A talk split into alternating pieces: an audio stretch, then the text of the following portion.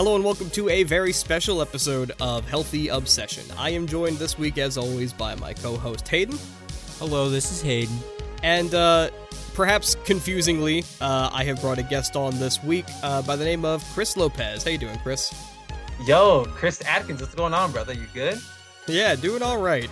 So, uh, Chris was uh, a co-host of mine many years ago back in college, and I wanted to do this episode today talking about my grief associated with Daft Punk finally, as we've been teasing for several weeks. And uh, I thought Chris was going to be a very good voice to have on the podcast this week, so we're going to have a good one. I know it.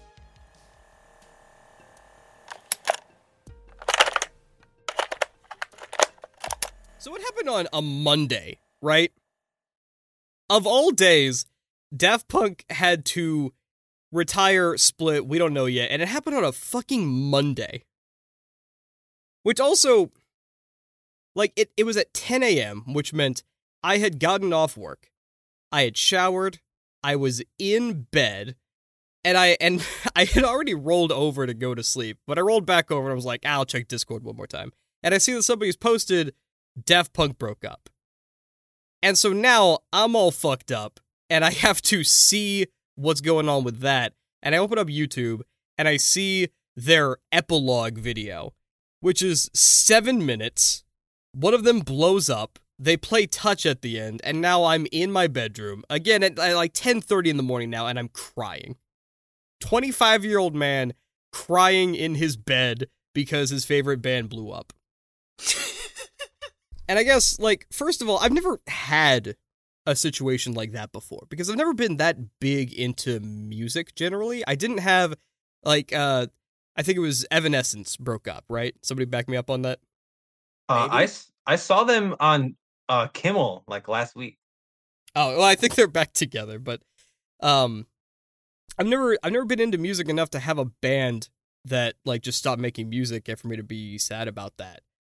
Mhm. Um, so it was it was a new situation for me, and then and then that on its own was a catalyst for me to then go out that morning. I said, "Okay, I'm not sleeping today. I need to be at the record store in an hour and a half. I'm gonna start buying vinyl." wow. And and so I did. I've spent a few hundred dollars on vinyl at this point, and none of those are Daft Punk vinyl because of course those are hard to come by at this time. And and then like in a sleep deprived state, I was just kind of left thinking about why this event had meant so much to me. And I I I really really like Daft Punk first of all, but then in the moment of reflection, it was like, damn, this band has really I mean not even a band, but like this DJ duo has been with me since almost the earliest days of childhood consciousness where I, I even I tried to log on to an old Amazon account of my parents back when they were using like a Comcast email address Nice. and and I tried to figure out when I would have ordered the DVD of Interstellar 5555, which if you don't know is the animated movie that they made specifically for their album Discovery. And I want to say that DVD was pro- possibly the first DVD I ever bought and personally owned.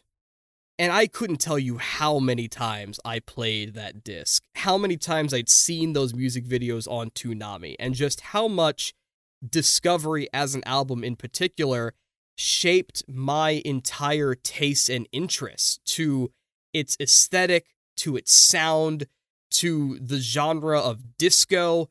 Everything about that album, front to back, is perfect, and I feel like you can see the waves of that style reverberate through my entire lifetime, let alone the hours I spent listening to Alive 2007 in high school study hall, which was basically the soundtrack of walking between hallways and doing homework.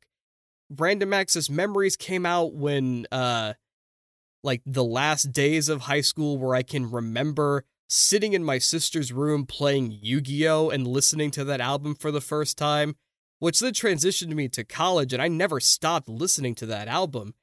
And then they let us go for 8 years with a couple collabs here and there, with some very good tracks by the Weeknd and and just nothing otherwise. And then to call it quits really hurt. But I get it. Because they're also a duo at the top of their game all the time. Like they've had five studio albums, and not a single one of them is a miss. They have always hit. From Homework to Discovery, Human After All, the Tron Legacy soundtrack is pretty much the only good thing about Tron Legacy. And then to bring it all home with a fucking magnum opus of random access memories. The track Contact, which is the last on Random Access Memories, hits so much differently eight years removed and now post breakup. And Chris, I know that you've pretty much always been like in my mind, you're somebody who knows music way better than anyone else in my life. And I don't Aww. know if we ever had the chance to talk about Daft Punk, but I'm curious on if they meant anything to you, how cognizant you were of their work. I want to know what your thoughts are. So, on that same Monday where you were getting off of work, laying in your bed, uh, waiting to fall asleep, apparently, before you heard the news, I was at work and I just got done doing my, my morning show. And I was thinking to myself, let me, I'm going to go on Twitter before I start doing my actual like desk job. Like, all right, whatever and then I see the news. I believe it was Variety, like the like the movie news distributor, and they said that Daft Punk was splitting, and oh no, that Daft Punk retired. I'm like, wait, what? like, uh, like what? Off of what? Like, who said this? And now everyone's picking it up, and everyone was talking about it. It was the talk of the town for a very long time, and people in uh, in a very in a variety of circles, whether you were a Daft Punk fan, you were a fan of music just in general, if you were one of those fans that was anxious anxiously waiting for Daft Punk to return to Lollapalooza, like you were you were anxiously waiting to get an answer. And the epilogue was the closest thing we got to one. And I went out of my way to watch the epilogue as well. And uh, mind you, I should have been working, but you know, priorities. and I I had to think to myself, like I was definitely taken aback. I I would not have before. I don't know. What was that? Two weeks ago, I wouldn't have said that.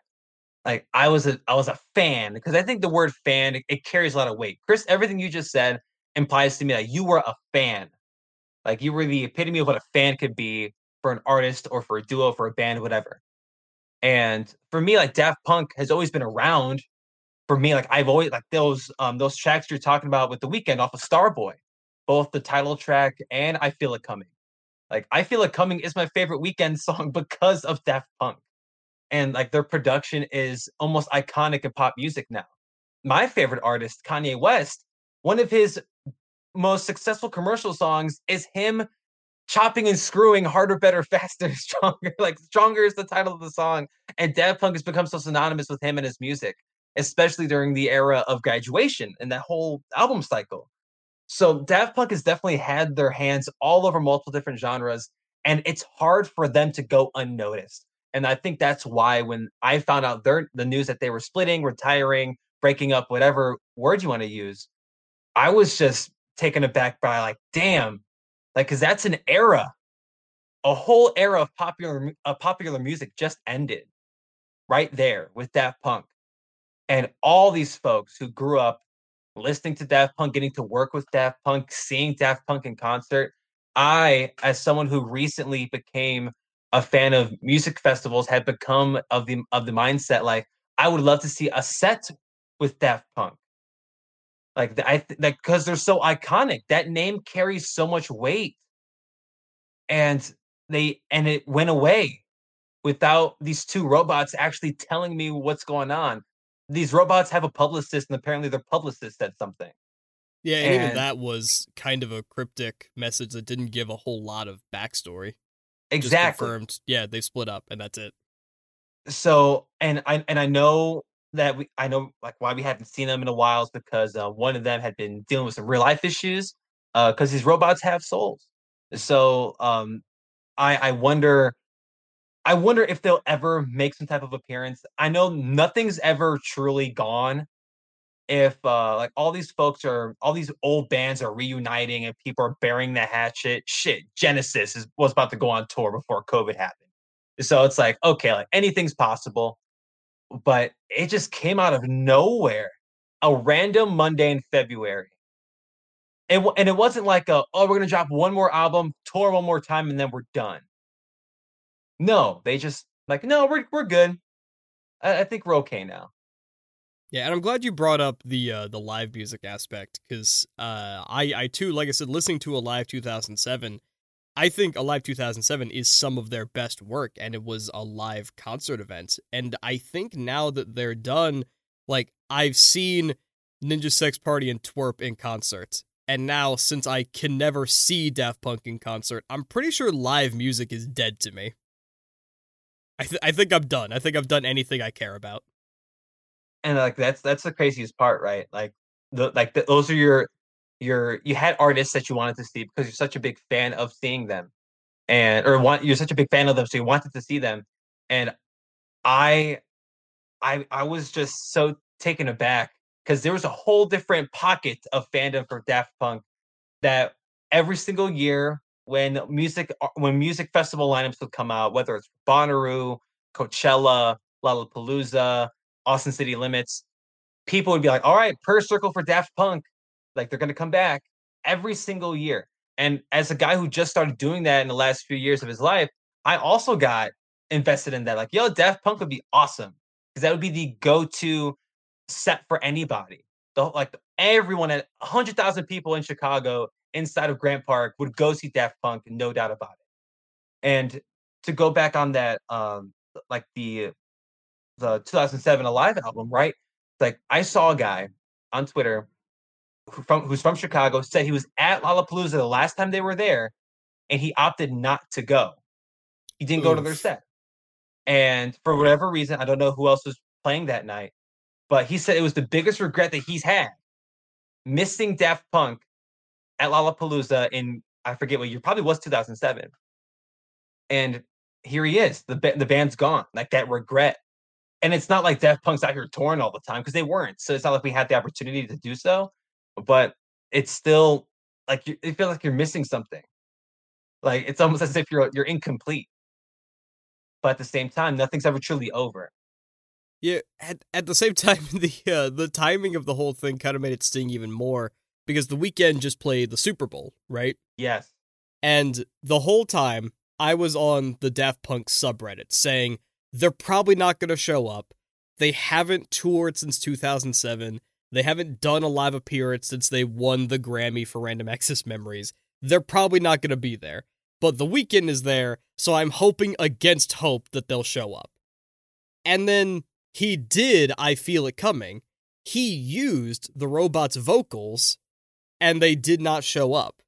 And uh, Hayden was throwing a COVID compliant Super Bowl party with a small group of friends that I happened to be there with. And I was making conversation and saying, oh, I kind of hope Daft Punk is there. And these are people that I've never met before or have limited interaction with.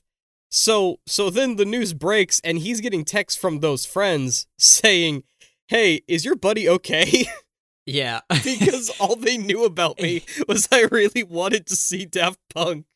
Which I thought was funny just because I know you had talked, you were like, oh, it'd be so cool if they showed up, but I didn't think they got the, you know, they didn't. T- I, I was surprised their only takeaway from you was that, oh, he's the guy who really likes Daft Punk. Is yeah. he okay? Oh, shit. Oh, no. and the answer was no, I was not okay. Yeah, I was like, he's he's uh he's been having a moment. Um, it's been a rough day, but I think I think he'll be okay. I was I was damn near having a meltdown on our Discord where I was going through YouTube and looking up music videos, movies, live appearances, and posting about them and like sad posting about, oh, this was so good and was also ten years ago.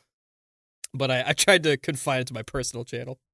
But that's a thing where like a, a group or like just an artist makes such an impact in popular music with making such sporadic appearances.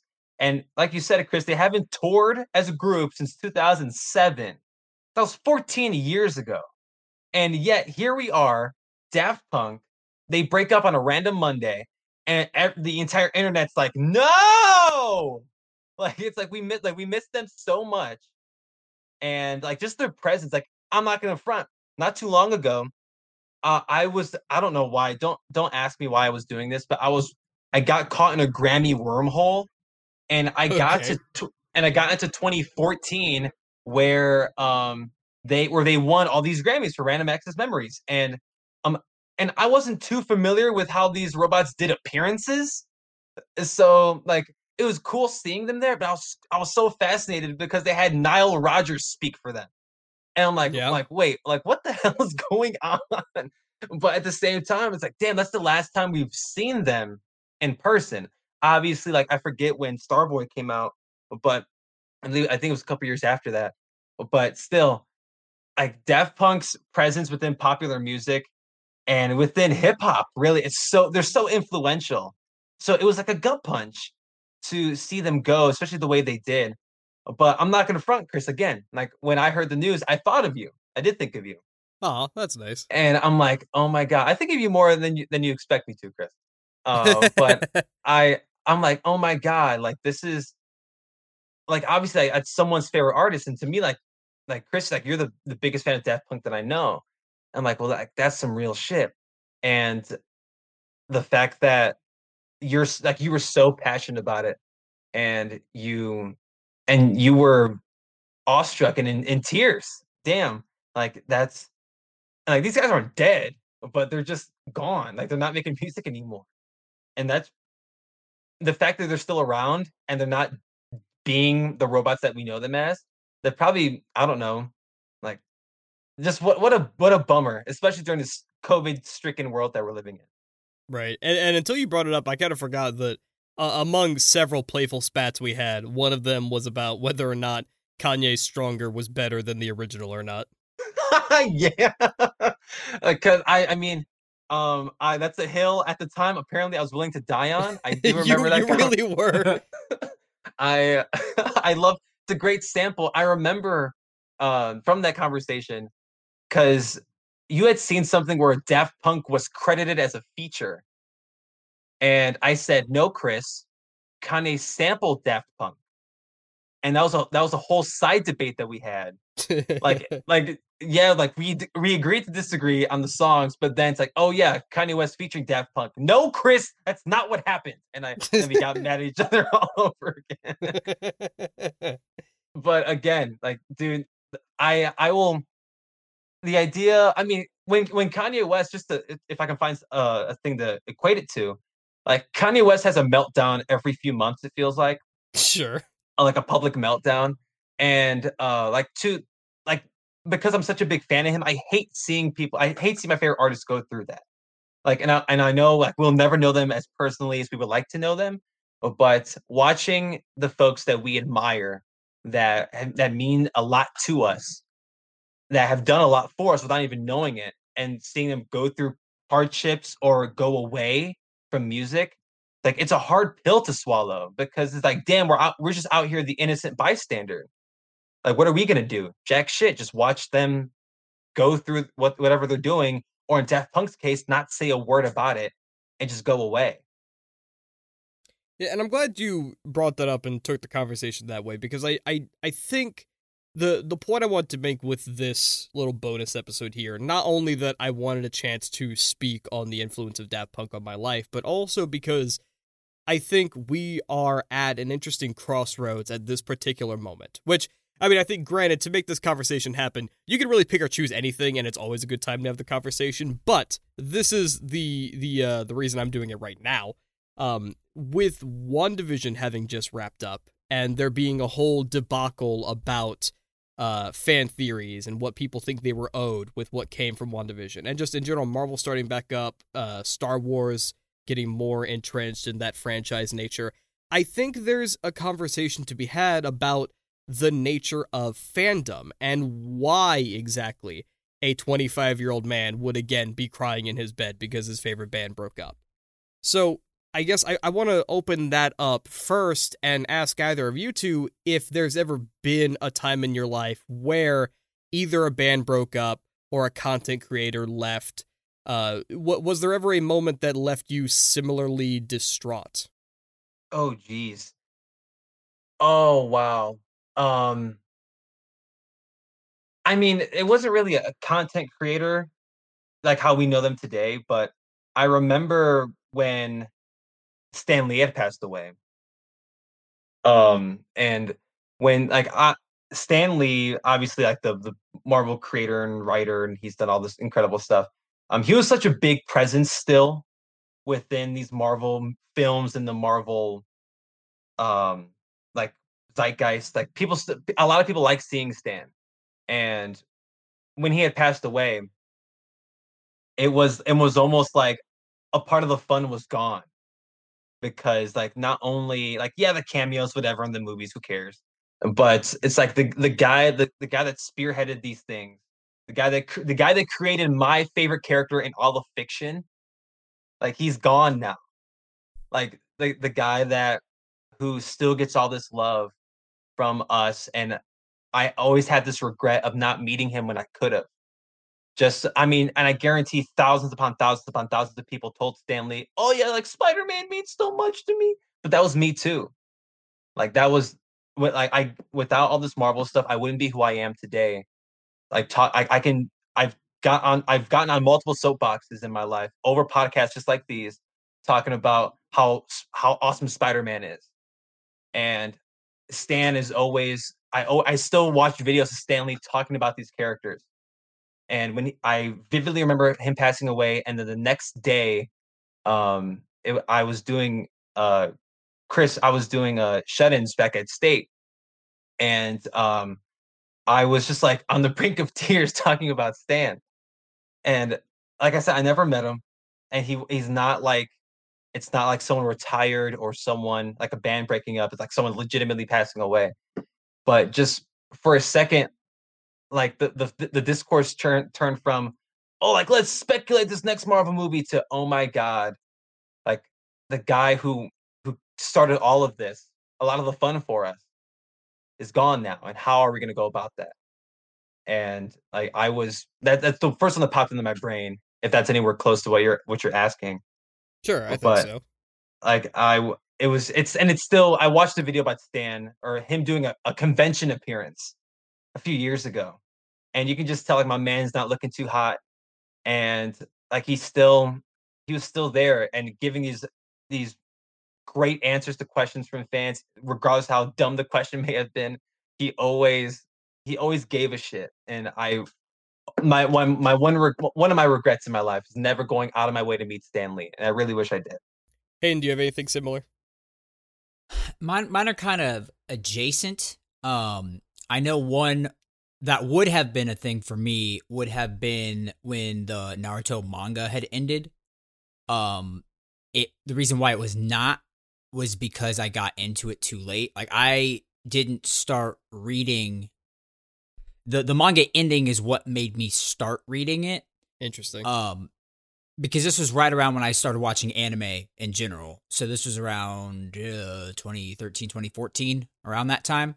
Um but you know, I, so I just sped run the hell out of it. But getting to the end of it, I was like, wow, if I had been growing up with this, this would have probably been a pretty emotional moment for me. You can argue uh how well the writing of Naruto was down the, the stretch of it. But, you know, I, I can tell you for a fact I will feel very similar once One Piece is over. Oh, I'm sure that'll um, hit you even harder. Yes. Now, like I haven't been on the One Piece train for all 20 plus years at this point, but um I picked up One Piece around the same time. So I've been on One Piece for at least six years, and and man, when that ends, boy, that's gonna be a that's gonna be a a day. Um, that I uh, the way Oda's going, I probably won't have to face that for a couple more years now, but you know, it'll happen eventually. But um another one that I have that is kind of uh the exact opposite of what you probably what you had gone through with Daft Punk is um the way Game of Thrones ended. Okay. Because here you have a sh- a series that you know, like many of the Marvel intricacies of oh well, what are they gonna do with this what are they gonna do with that the fan theories for game of thrones were endless and i mean there was the, the it had hype that i hadn't really been old enough to be able to fully appreciate that other shows in the past might have had like a, a sopranos or breaking bad you know these shows that controlled the cultural talk the if to use an old ass analogy, you know, all the water cooler talk would have been about that. You know, that was what, at least for me, what was it was that kind of a show. And then for it to uh, basically make no one give a shit was a different kind of emotion. Um, because I, I have talked about this all the time. Of it, you, it went from a show where you're like, oh, I can't wait to just rewatch it and just you know feel all this again and have this satisfying ending to I I have not watched rewatched a single episode since that show ended.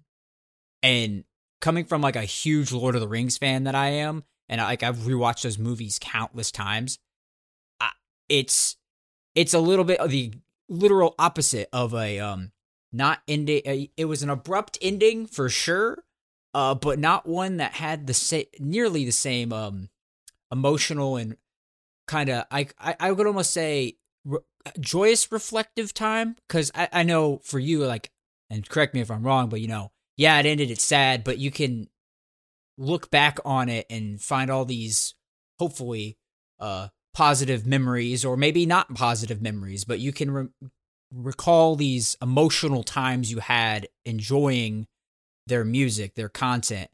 And then for Game of Thrones to end and you to basically just go at least for me just go well f- fuck this like i i know the rest of there was a lot of good stuff here but like damn the ending was awful and i don't even care to watch it. So a little bit of exact opposite and i don't know if that's exact again not maybe not exactly what you're going for but it's just interesting to for me it's a i hear you say what you went through with daft punk and go damn I wish that's how Game of Thrones could have been. Of oh damn, it's over, but god damn, did we go on a journey? And I feel like a lot of the fan base of Game of Thrones got robbed of being able to have a similar experience. Yeah, no, I think that's that's perfectly valid and still totally in line with what I want to talk about here. Um, and and that that's even closer to the conversation that I think I want to have now uh, and I, I don't want to downplay this emotion in any way because it's it's even more devastating than anything we're talking about here. Um, but I I want to say that being invested in a property, whether that's Game of Thrones, Daft Punk, or Marvel, right? Getting invested to the point of emotional investment is like having a pet you have to know at some point that's going to end. And you don't know whether or not it's going to be messy or peaceful. But you get invested because the times you have with it, you would at least hope are going to outweigh the emotions you have at the end of it. And the end, if you're lucky, is only going to amplify the good times you had part of being invested in something is the the fun of being excited. That's why people speculate on Marvel movies. That's why people watch WandaVision week to week. And I think that's why, you know, personally, I like being over the top passionate about things. like, I'll be watching a stream from E3, and Microsoft will be doing their big presentation, and they'll show off a trailer for Halo 6. And it's a genuine emotion turned up to 10 that I'll pop off when I see Master Chief on screen again because that's fun. Being invested in that way is more fun than saying, "Oh yeah, Halo 6." You know? But at the end mm-hmm. of the mm-hmm. day, it's like, sure, it's another video game. And sure, Daft Punk is retired. It's kind of whatever. I'm happy for them. It's what they want to do. I'm not going to beat down their door and say, you need to keep making music because this makes me happy. But it's just more fun to have those emotions at the time. And that's kind of why I want to tie it back into WandaVision, where for weeks everyone had these fan theories about Mephisto's going to show up, Nightmare's going to show up, what's going on with Agatha, where's Reed Richards? And none of that happened.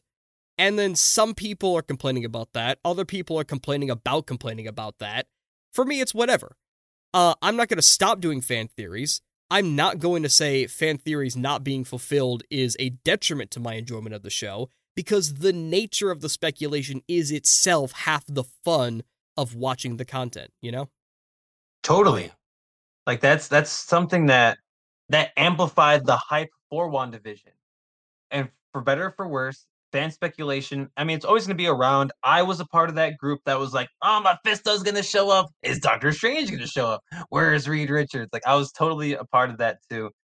And when the series had ended, um, I mean, spoiler, not a spoiler, none of those things happened, and it was like, "Oh my god, how about that?" And I saw people were pissed. People were. I had I had some friends texting me saying, like, "Oh, where's the X Men?" Like, no one told you that like like no nobody said that the X Men were going to show up or like Quicksilver is going to be the tie to the Fox universe. Like no one confirmed that, and I I'm sitting over here like oh my god, like I buried myself into this hole and I'm going to accept it. But at the same time, I'm a part of the the minority that's like you know what I'll swallow my pride. I have egg on my face, whatever.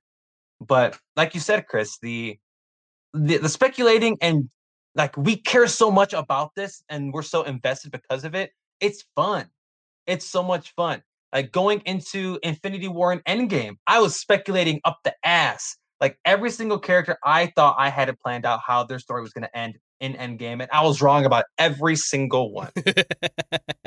and it did not. If anything, because I was wrong, I went into it even more blind than I thought I was, and I got to enjoy the movie. And yes, I and I shed some. I got some dirt in my eyes, and like it was it, it was a whole thing. But like that like because we're so invested because we care so much because we're so passionate about it like when i saw rise of skywalker even though the movie's not the greatest it's the end of a saga. And i saw people even though they didn't they didn't love the movie it was still the end. And because they knew it was the end of of these characters at least until luke skywalker popped up mandalorian but it was the end of the skywalker saga. And it's like well damn like we're not going to see these characters again. And to to talk about Game of Thrones, I've never seen a fan base turn on a, on a on a property that fast. Like talk about actually giving a proper ending. Like Daft Punk, they didn't give that proper ending, but boy, they ended on top. Like they went away when they're like, you know what? Like I think we're good. We're not going to put out an album that's mediocre or not good or it's not as good as our other stuff, and have that be the end of our legacy. Unlike Game of Thrones, so they half-assed the season. They put it out, and and it ruined the whole thing. And it's it's the most popular show of the 21st century, and people do not talk about it anymore. Oh yeah, it it's gone. I mean, overnight, it was just gone from. And it's it's it's discourse. crazy. There, there should honestly be research papers done about why that happened. Well, I I I think that's a there's I you kind of hit on some of the stuff one of the two Chris's. Um, uh, that I think is a really important part of when what, what you were talking about with the speculation for Marvel and how you know, yeah, everyone came in with at it with all these different fan theories, and yeah, a lot of them might not be right, but you're not going to be disappointed as long as whatever you get is still satisfying in some way. So, like specifically for Endgame, you could have wanted X, Y, Z to happen, but I don't think you could argue that the ending to Endgame, regardless of what you wanted to see in it, wasn't still fucking awesome. And that's, but then when you take the Game of Thrones thing, where some of the fan theories were, I mean, Jesus, if they were the showrunners, we would have gotten the ending we wanted. But it's like when when all the fan theories are a thousand times better than what you actually get, that's when being passionate. Uh, that's I think that uh, Chris, to your point, I think that's what leads people to not care about a property is like when when just some randos on the internet can all agree that they could have done something somewhat like this and we would have been satisfied and you don't even get anything that makes you satisfied that's what makes a whole fan base just give up or not even revisit it for sure. And I, I think on the on the point of Endgame, um, you know, if you had like fifty different fan theories that all didn't come true, but you you go to the movie theater and if you don't cry when Tony dies And if you Oh. don't cheer in the theater when Cap picks up Mjolnir, you're enjoying Endgame wrong. You're a Martin Scorsese enjoying Endgame.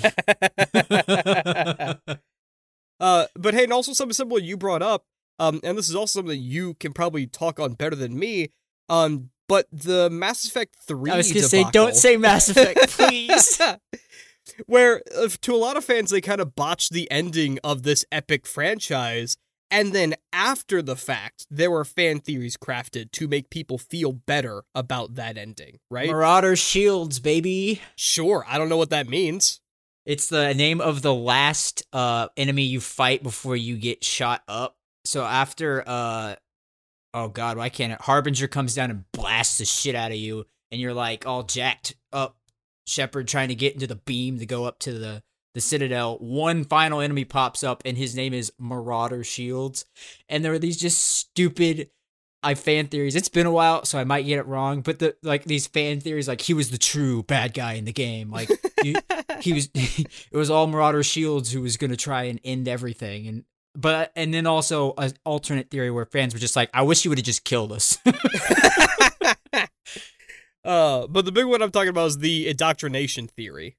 yes. Oh yeah, I think okay, yeah. Yeah, you're right. I think Marauder Shields had a place in that, but goddamn, the indoctrination theory is one of the greatest fan theories I've probably ever seen because it was so well thought out and if you it's like one of those really crazy like uh uh psych uh psychic things, you know, where they will say just very vague stuff that you can go, "Oh yeah, that applies to me." Right. It it hit that kind of level to where you just believed that it could have been a thing.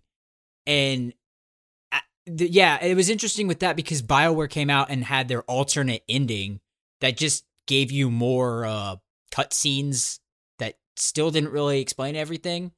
But yeah, oh, I, I, I don't want to rehash old wounds with how that went. so then in that moment, that was like fans trying to cope with what they thought was an unsatisfying ending by building their own, Yeah, and which the I main thought was reason an it interesting was phenomenon. the main reason that was so unsatisfying was because you played a game where there are countless different possibilities of characters being alive, different character different decisions that you could make, and then to have all of that culminate in one of three choices, pick which color you like best, was kind of a huge slap in the face to just what the whole trilogy had been and been building up to.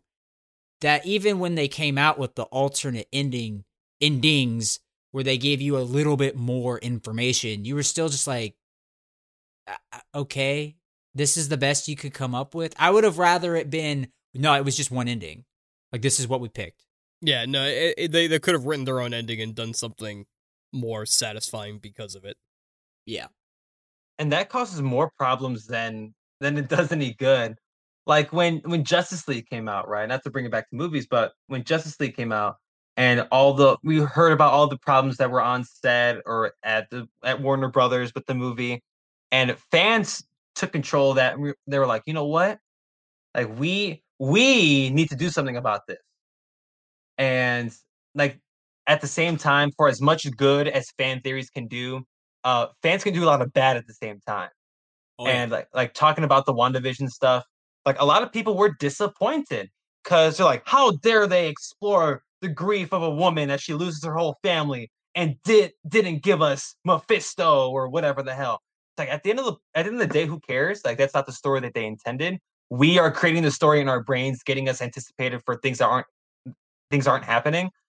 But like the Justice League Snyder cut uh fiasco, for better or for worse, it's happening.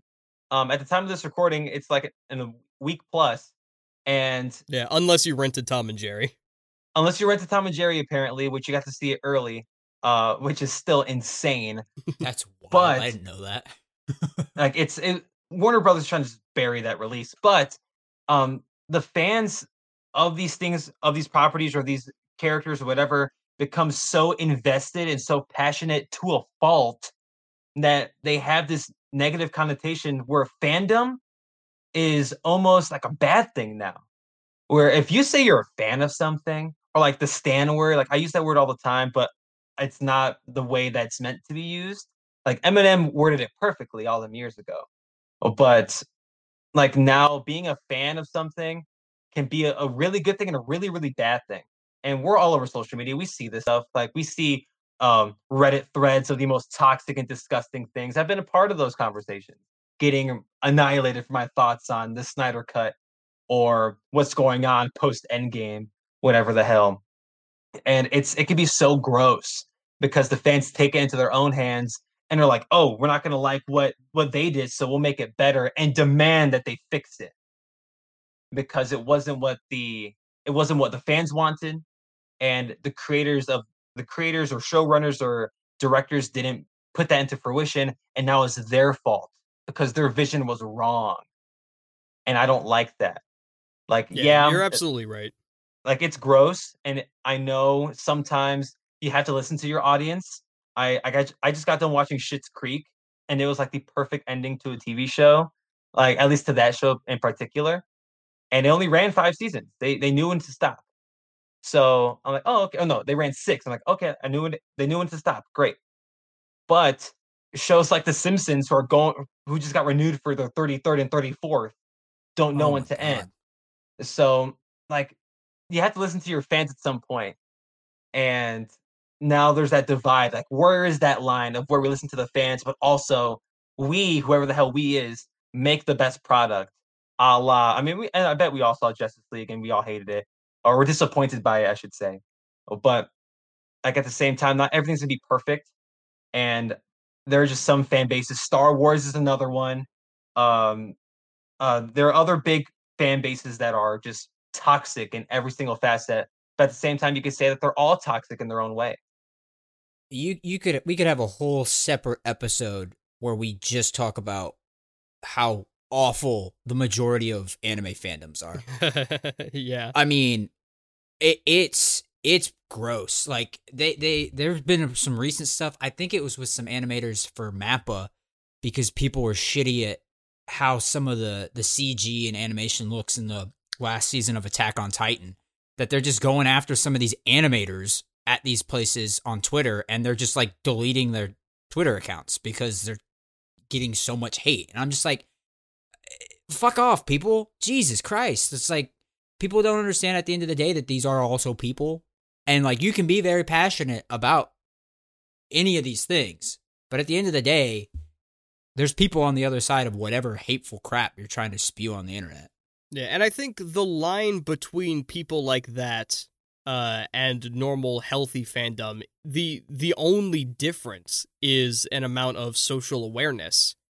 Because I think being invested to the point of wanting to get into fights with people about things, you can do that in a fun way and you can do that in a toxic way. And the important thing is knowing where the line for that needs to be.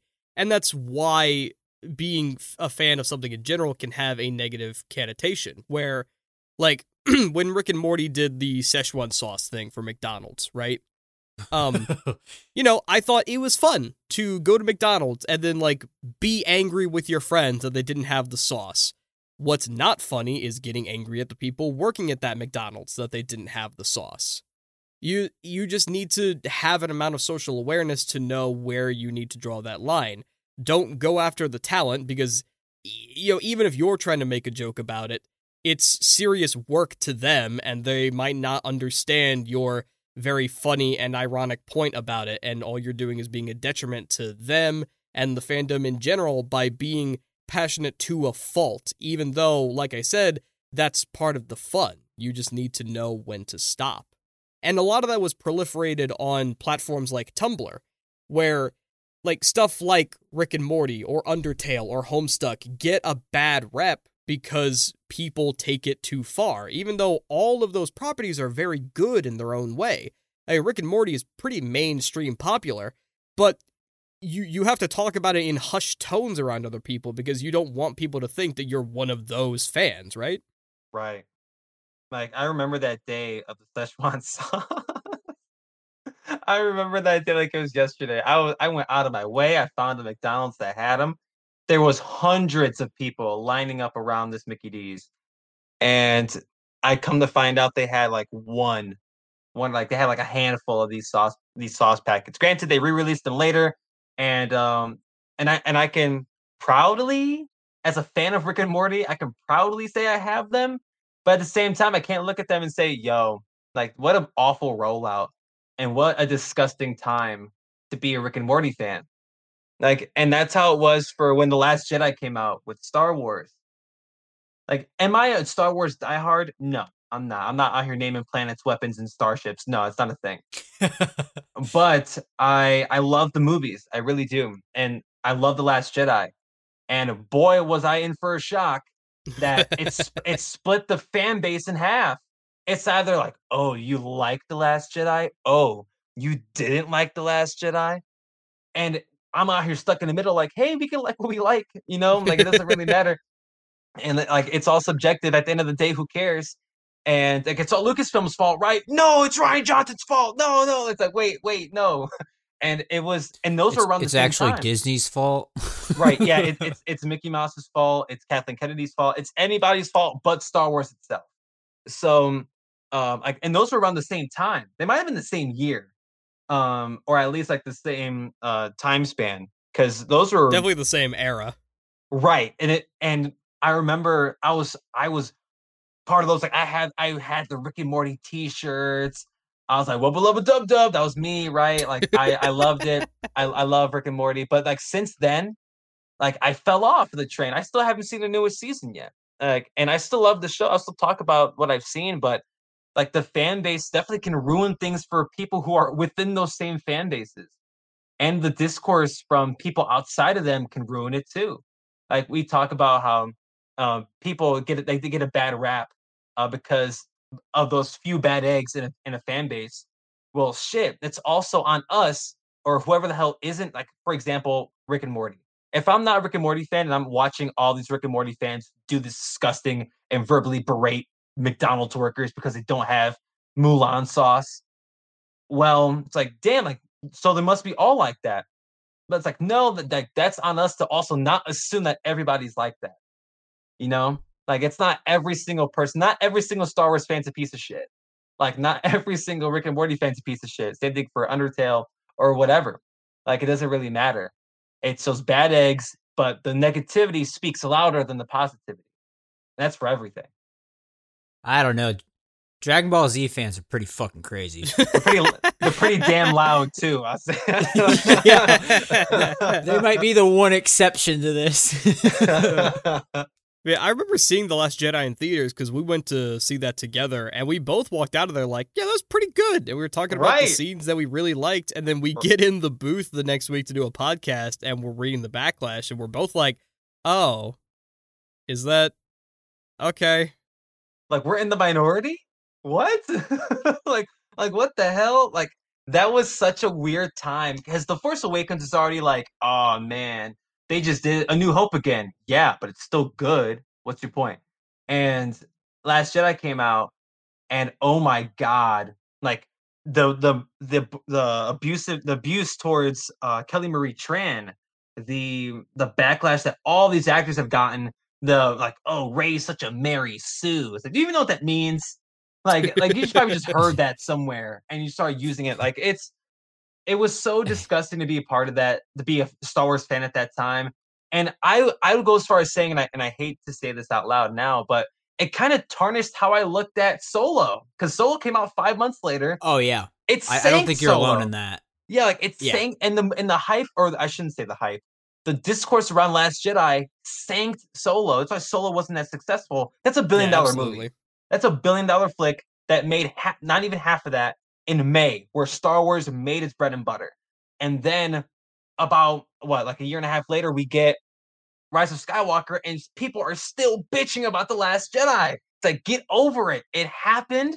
If you like it, great. If you don't like it, great. Like you can still have your opinion, but we're, let's all go on the Rise of Skywalker with fresh eyes. And then guess what? It happened all over again, where it's like, oh, you like Rise of Skywalker? How disappointing! Like it, it was, it was this whole thing, and Star Wars became gross until Mandalorian. Mandalorian Right, was saving yeah. grace. Like that Mandalorian brought everyone together. And it's like, oh hey, like you like this? Yeah, this show's great. Yeah, it's fantastic. Like everyone's loving Mandalorian except Gina Carano, apparently. But besides her, like everybody, everybody loved Mando. And even when Rise of Skywalker came out, Disney was like, "Oh, hey, but there's a new episode of Mando." And we're like, "Yay, Mando!" Like we love it. So, uh, Mandalorian definitely stayed Lucasfilms. Uh, uh, uh, like they're they're they're stay fa- they stayed face with Mandalorian, but it's like the fandoms can cause so much bad shit, and it it spreads from within, and it just it goes all it goes into all these different social media platforms. That's why Twitter's the worst. That Reddit's the worst. That's why every social media platform is the worst because it starts in the core and it just moves its way out. And like Exhibit A's Rise or Last Jedi with Star Wars. Yeah, and like you said, that the that third that third Skywalker trilogy, the end of the Skywalker saga, was like that was the rebirth of Star Wars as a franchise. Whereas then, like it was a it was a messy birth, but then Mandalorian is like Star Wars growing up and showing us that it can still be respectable and it's okay to be a fan of that. And it's it's something that we can come together on and agree is very very good. And the hope is that it'll stay that quality, but who can really say? Because at any point we could have another Mass Effect or another Game of Thrones and it could possibly tarnish the whole thing. I think a big thing though is at least for Star Wars and what has saved a lot of Star Wars is one man, and that glorious man's name is Dave Filoni. Where to pitch or to shift that like to Mass Effect, a lot of like yeah, the ending to Mass Effect Three wasn't great, and that was the same core group that had done all of them. But then like if you so you go okay, yeah, they didn't end it right, and I've said countless times on here and with you, Chris, that ending shit is hard. Mm-hmm. You, it it's it's hard especially with huge franchises like Mass Effect. Game of Thrones doesn't have as much of an excuse, I don't think, because it's a lot of it. There, there was an author who has an end game planned, and if you used his ending and it, that's what his ending is, okay, well, he doesn't know how to end it.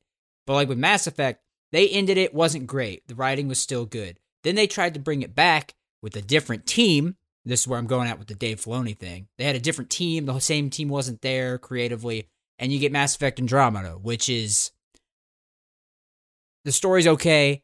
Uh, the gameplay is good. The technical techn- technology side, the actual coding of the game was pretty shit.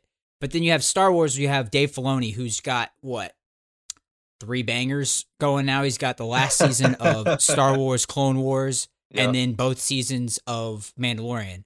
And he's also been a part of writing Rebel Rebels as well. So like you if you have a guy who just knows what the fandom wants, it certainly helps. Yeah, God bless people like Dave Filoni and Kevin Feige. Am I right? yeah. Yo, funny story about Dave Filoni. It has nothing to do with what we're talking about. Um. I, w- I went to Star Wars Celebration in Chicago a few years ago, and I only went one day with a friend of mine. Um, um his name's Toby. I went with Toby, and um, we were we're on the convention floor for legitimately five minutes. And uh, Toby tells me he's like, "Hey, like, is that Dave Filoni?"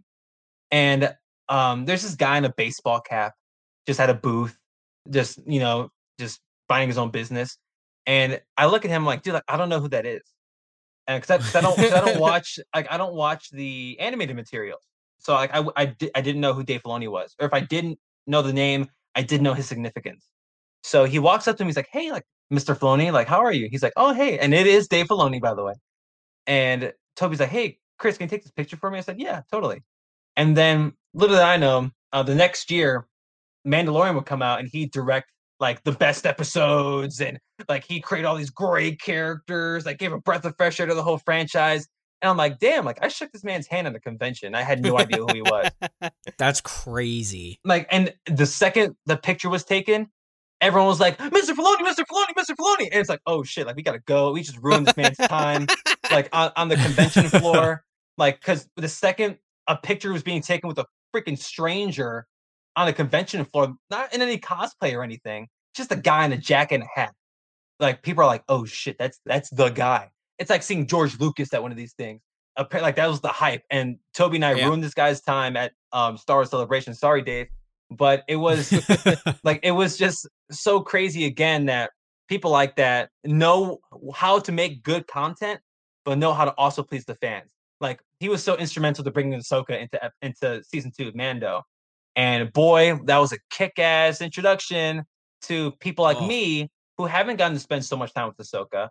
But from what I got, not only was it good for folks who watched Rebels and Clone Wars, but it was also great for folks who did watch Rebels and Clone Wars. Like they watch, like they watched, um, or at least Oh, they yes. like they they watched. Like if you watched it or you didn't watch it, you loved Ahsoka regardless. And Yep. I was so like fascinated by this, and not too many folks do that. Like Jon Favreau is also really instrumental in that too. And if we're talking Mando, I want to definitely name drop him as well. But um, I'm still not over Game of Thrones. I've never watched it. Like I've never I've watched two episodes of Game of Thrones and it was the first two. And I thought to myself, nah, this ain't for me. But I watched a friend of mine, my room my freshman roommate in college, love the show over time and become the biggest fan. He has um he has Game of Thrones tattooed on his body.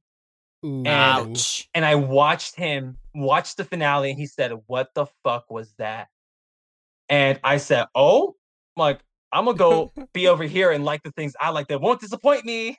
So like it and that's and that's the thing, right? Like I'm I will never get over Game of Thrones. Like I know we talked about this already, but I, I cannot get over it. Like it was the biggest show of this century, of our lifetimes. Nothing will touch Game of Thrones. Nothing will touch Game of Thrones. Like the walk early Walking Dead can try, uh Sopranos can try, uh The Wire can still um try to find a, a life um in this cult world that we're living in. But Yeah. um Game of Thrones was massive. And one day it ended and no one talked about it ever again. The fans, instead of talking shit about it, they just stopped talking about it. Which to me, Yeah. silence is so much more power is so much powerful than talking yeah, shit they about turned it. into apathy. It, it was it was it was anger for a minute and then complete apathy. Because I mean, like Yeah. Hayden said, people can't even enjoy the earlier seasons anymore. It ruined the whole franchise. And Hayden, when you said that, when you said I can't even bring myself to rewatch it, like that is nuts to me. Yeah, because like I- you like yeah. you know that it ended, and like like Chris, like going back to Daft Punk, like they didn't release an album that was mediocre at best, right? Like they went out on top, and you have gone back and re-listened to all their all their music, and you said this is all great. And I'm so glad they didn't drop another album that was not great to tarnish what we just had, to tarnish their legacy in any way, shape, or form. But that's what Game of Thrones did to a T. Game of Thrones did exactly that. Great season upon great season, from what I've heard. Great season, great season, great season.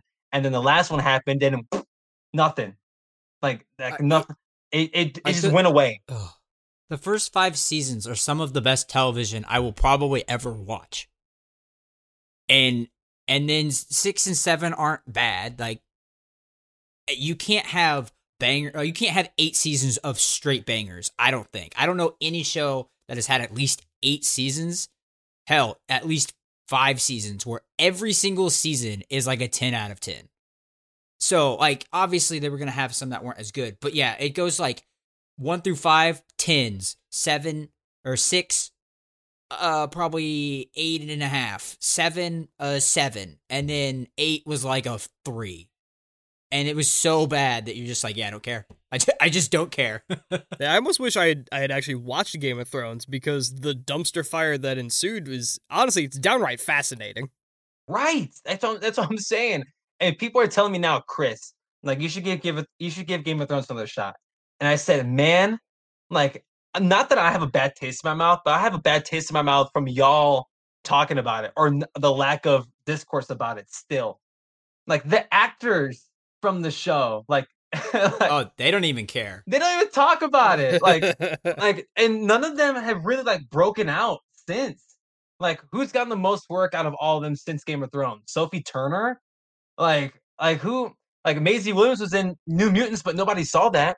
So like it was like I, I don't understand the the phenomenon that was Game of Thrones and how it just fall off the face of the earth just from fans giving up. And you can tell like it didn't help that the actors gave up on it too, and obviously the, the writers gave up on it as well. But I was so I'm still fascinated, still fascinated by it. And one day I'll watch Game of Thrones. One day I will. I know I will, but not I- anytime I won't. soon. I know I won't. Oh, I, I would still recommend it because, like I said, those first five seasons are some of the best television you will probably ever watch. No, and that's and I and I totally get it. Like I know there's a lot of great TV I haven't watched. Like I it took it took someone almost half a year to convince me to give Cobra Kai a shot. And that's Cobra Kai, right? And I love Cobra Kai. Like now I I binged all three seasons in a, in like 2 weeks. But I'm like, yo, like this is like just because I know that Game of Thrones ends disappointingly or in a disappointing manner, like I don't want to watch it cuz if I told you hey hayden like go watch this movie but the ending's not the greatest like the ending's actually like it made it made me not want to watch the movie again. Like would you take that recommendation? And that's just two Probably hours. not. right and like and with game of thrones that's hours. Like because every episode's like an hour long. So it's like hours and hours and hours just to know that if you google game of thrones you will still get people not talking about the biggest show of the 21st century. Which I Yeah. I I still cannot fathom that. Like fans can sink a whole show even after the fact. Like 'cause they were shitting on it while it was on air. HBO definitely heard, but after the fact, they were still mad, like Chris said. But after that week, it's like, all right, on to the next thing, whatever that next thing was. Well, boys, I think we did it. I think we solved fandoms. Fuck yeah. you damn right. I hope we did. So thank you for indulging me on again this uh, singular vanity project where I got to have therapy for my loss of Daft Punk. Um, no, man, you're good. You're good, and I'm I'm glad you you trusted us with this. Yeah, so Chris, uh, thank you so much for stopping by and joining us for this very special episode. Uh, before we go, how about you plug some pluggables and tell the people where they can find you? Totally. Um, well, first of all, thank you, Chris and Hayden, for allowing me to come on your podcast. I really do appreciate it. Um, any any anytime that um y'all want me, just holla at me. Chris knows where to find me. Uh, or Hayden, if you want to find me too, just I'll I'll give you my number. That's cool. But um, Sweet. um, you can find me on uh, my podcast for Chris's sake, C H R I S apostrophe, wherever you find your podcast, uh, Spotify, Apple Music, or not Apple, Apple Podcast, all that jazz. Um, you can also find me on YouTube um, at um, this is a long title. Bear with me. Uh, it's Who Are They? Question mark Real Two E's Entertainment. Um, I do a variety of projects on there as well, and you can hear me talking about wrestling. You can hear me talking about uh, movies all the time. So uh, check out Who Are They? Question mark Real Two E's Entertainment. I'm on there, and my personal podcast for Chris's sake.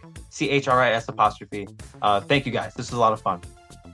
And uh, thank you to the listeners for checking us out this week. If you're listening to us on Apple Podcasts, please leave a five star review. And if you're listening literally anywhere else, tell a friend and get us inside more ears. So, Chris and Hayden, thank you for joining me this week. And I think that's going to do it. So, we'll see you next week.